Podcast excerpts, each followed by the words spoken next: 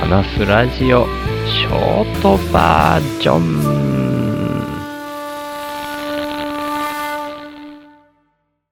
もう、どんぐらい前になるのかな？売り棒が僕のうちの前にあるなんちゃって家庭菜園の大豆を植えたところを荒らしちゃって、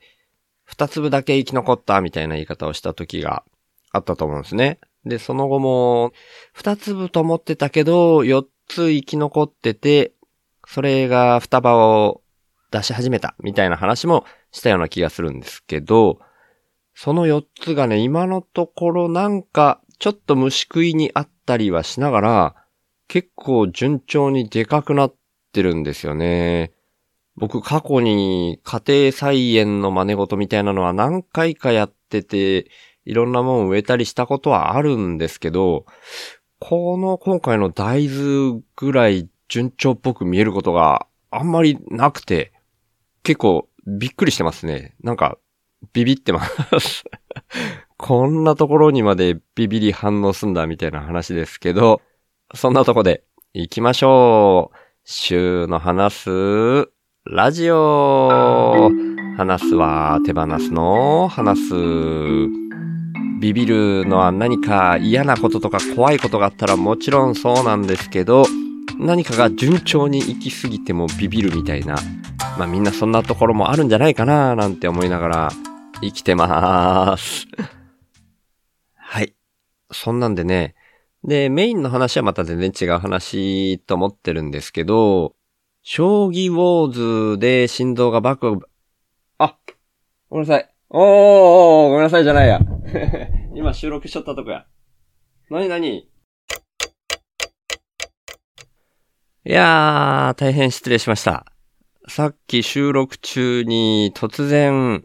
前々職の職場の同僚のケイ君がやってきてくれて、野菜を小脇に抱えてね、それをお土産に 遊びに来てくれたんですよね。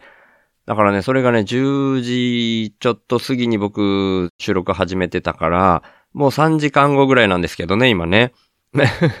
その、ケイ君が遊びに来てくれた後に11時からは、ダマさん、同じ樋口塾の仲間の将棋がしたいっていうポッドキャストをやられてるダマさんに指導対局をしてもらうっていうのをね、今2週間に1回ぐらいやってもらってるんですよね。ありがたいお話なんですけど。で、それも2時間近くやってたっていうんで、もう3時間後ぐらいに今、収録を再開してるっていう感じです。なんかね、段ボール小脇に抱えてたからね、宅急便屋さんかなと思ったんですよね。僕が収録してる脇に網戸があって、そっからひょこって顔を出したケイ君が見えて、で、小脇に段ボール抱えてたから最初は、ケイ君だとわかんなくて、すいませんなんて言っちゃったんですけどね。宅急便屋さんじゃなくてケイ君だったっていう そんなことがありました。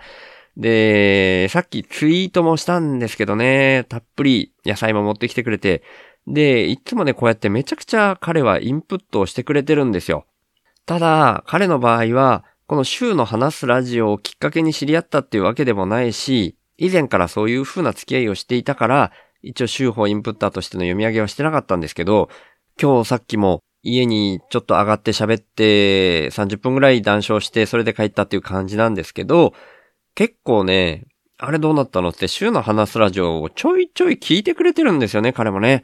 だから、もうちょっと順番は後先だけど、もうこんだけお世話になってたら、たまに聞いてくれてもいるし、週報インプッターとして、最後のインプッターの方々の読み上げの一員に彼も加えたいなと思ったので、今日から急遽読み上げの最後に K 君を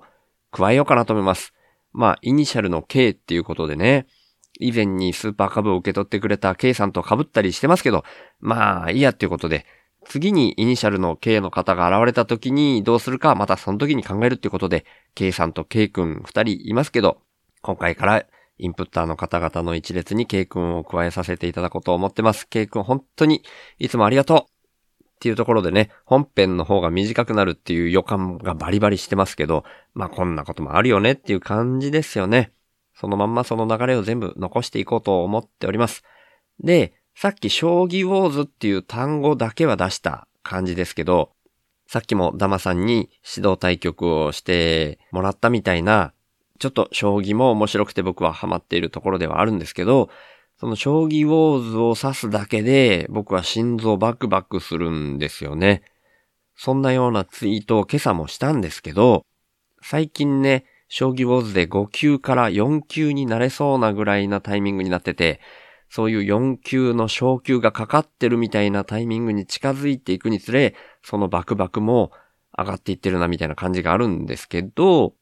でも考えてみたらね、それって全部自分の頭の中だけで、その4級になれたら嬉しいなっていう、それがあるだけじゃないですか。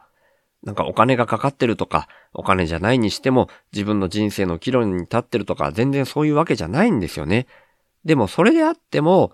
もう一生懸命将棋にのめり込んでいるっていうその最中においては、自動的に体が、心臓がバクバクするみたいなのが、反応として現れるみたいなのが、これはすごい面白いなーって逆に思うんですよね。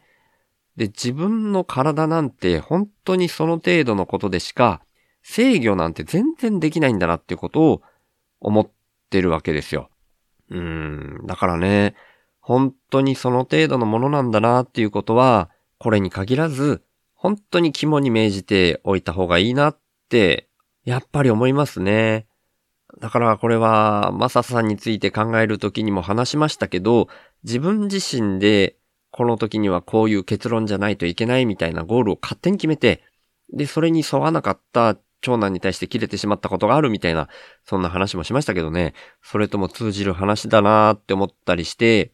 メタ認知の重要性みたいなことはいつも話してることと全く同じですけど、そういうのの訓練みたいなのにも将棋も一役買ってるみたいなところもあるし、まあ、そういう目的みたいなものがなくてもそうかな、みたいな、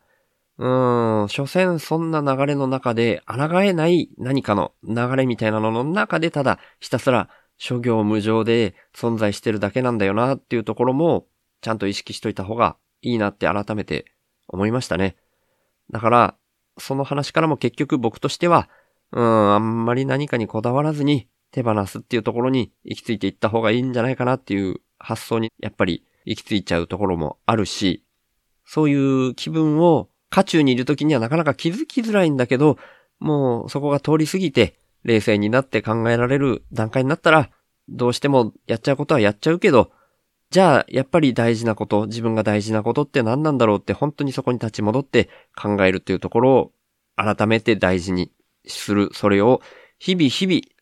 繰り返していって、腑に落とせるところは腑に落として、どうしようもないところはもうどうしようもなかったなって反省しつつ、全体として大事なことは何なのかっていうところを意識して、これからもただ生きるを続けていこうと思いました。今日はそんな感じかな。だいぶちょっとごたごたした感じになっちゃったかもしれないですけど、今日はこんな感じにしておこうと思います。ということで、週の話すラジオ、略して週報は、HSP っていう先天的なビビリとして生まれた僕、週が、ビビリだからこそ問題の根本原因に意識が向いて、最終的には個人単位じゃなく世の中全体の問題点にビビリが反応しちゃうこと、それを発信することに僕の生きる役割があるんじゃないかと思って、そんな僕の意識を日々発信する番組です。僕からは今の世の中が滝壺に向かう船みたいな環境問題をはじめとした社会課題が加速度的に大きくなってるっていうふうに感じられてるんですね。だから僕がビビりすぎるせいでできたメタ認知というか、そこから来る意識と問いを投げるみたいな感じが、このポッドキャストの位置だと思ってます。僕はそんな滝壺に向かう船みたいな状況は、間違いなく人間が作り出していることだと思ってて、人口自体加速度的に増えてることもあるし、人間の欲望も大きくなりすぎてるっていう風に感じてます。で、その原因として人間の欲望を増幅させてしまうような特徴をだんだん強めてきてしまっているお金っていうものが一つあると思っていて、そんなお金みたいな何かが入ってこないと、インプットされないと、自分からもアウトプットを出さないよ、みたいな、交換条件的なインプットが先な構図も感じてます。だとしたら、アウトプットが先な構図に逆転させることで、滝壺に向かうスピードが緩和されるんじゃないかなって思ってます。で、そんなアウトプットが先っていうイメージなんですけど、生きていくために最低限のことで満足する、みたいなのも大事だと思っていて、だから僕はこの手放すをテーマにしてるんですけど、僕は幸せっていうものは相対的なものでしかないっていう風にも考えてて、人との比較って意味じゃなくて、自分個人の単位で見た時に沈んだ状態からちょっとマシになって浮かび上がってくる。そんな風に幸せっていうのは心の状態が相対的に変わった時に感じられるって意味なんですね。それだったら、どこのどの位置にいても変わらないんじゃないかなって僕は思ってるんですけど、だから原始人であっても、超貧困国の人であっても全く変わんなくて、お金がないと幸せにならないとか、そんなことは全くないし、最低限生き延びられるっていうところで満足する人が増えれば、余剰も出やすい。で、その余剰分は、お裾分けみたいな形で回していけるみたいなのが、僕のアウトプットが先のイメージです。そのために、自分自身の才能みたいなものを無条件にアウトプットとして先に出す、みたいな動きが大事だと僕は思ってるので、こんなビビリの僕に一番向いたこととして、この意識をポッドキャストで発信してるんですね。だから今年に入ってからは、いわゆる雇われをやめて、現金収入がないっていうような状況で、勝手に一人で空気質的にアウトプットが先な動きを始めてるつもりなんですけど、まあ世の中っていうのはそんな簡単に変わるもんじゃないので、僕の貯蓄が尽きるのが早いか、そんなアウトプットが先な循環の社会が来るのが早いか、みたいな状況になってますけど、そんな僕が最低限の資質で暮らしながら、アウトプットが先なこの動きを続けるために、週報インプッターっていう名前で、スポンサーの権利の販売を始めました。1ヶ月に100円以上の定期購入の形式ですけど、週報インプッターになってくれた方は、初回は週報内で僕が宣伝させていただいた上で、公式サイト内に掲載します。加えて、1ヶ月に数回程度ですが、番組の最後にラジオネームの読み上げをさせていただきます。僕は数年前からなるべくお金を使わない生活を徐々に徐々に進めてきたんですけど、今の僕の1ヶ月の支出額は約5万円です。それに対して今は31人の方から週報インプッターとして毎月サブスクでいただいてまして、その合計月額は5943円になってます。皆さん本当にいつもありがとうございます。そんな週報インプッターの入り口は概要欄にありますので、もし本当に心から購入したいっていうふうに思われる方がいらっしゃいましたら、ぜひよろしくお願いします。ただ僕としてはそんなアウトプットが先で循環する社会が来ることの方が大事だと思ってますので、これももしよかったら週の話すラジオを SNS 等で投稿とか拡散とか、あとはポッドキャストで喋ったりとか、そんな風にしていただけたらなーって思ってるんですけど、週の話すラジオを聞いた方が自分なりの深いレイヤーからメタ認知して自分の生き方を見直すみたいな機会が少しでも増えたら、僕にとってそれが一番嬉しいです。この番組は、富士山、大輝くん、しょうまさん、いざさん、もーちゃん、みそさん、あさぎりさん、のりだーくん、バナナさん、たけるさん、もぐたん、つかのまさん、あいちゃん、てきりゅうざんさん、はっしーのさん、くっくらかずみーさん、とうとちゃん、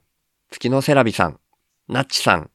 あいりちゃん、いっしゅうくん、ひろろさん、みたらしさん、あじゅさん、まえりょうさん、本田兄弟紹介さん、ひなわ銃男子翔平さん、じろうさん、ステルスインプッターさん、サボテン妻のちょっと耳貸しての3人さん、ちっぺさん、みかさん、たまちゃん、紫さん、れいこさん、ともきさん、かせおちゃん、謎の工学インプッターさん、しおすさん、メリーちゃん、たけちくさん、周南の伝送さん、あーたん、ずしさん、けいさん、多分匿名希望さん、イランクーさん、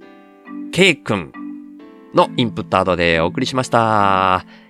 そして、週の話すラジオをいつも聞いてくださってる方、今日初めて来てくださった方、本当に感謝してます。ありがとうございます。ではまた。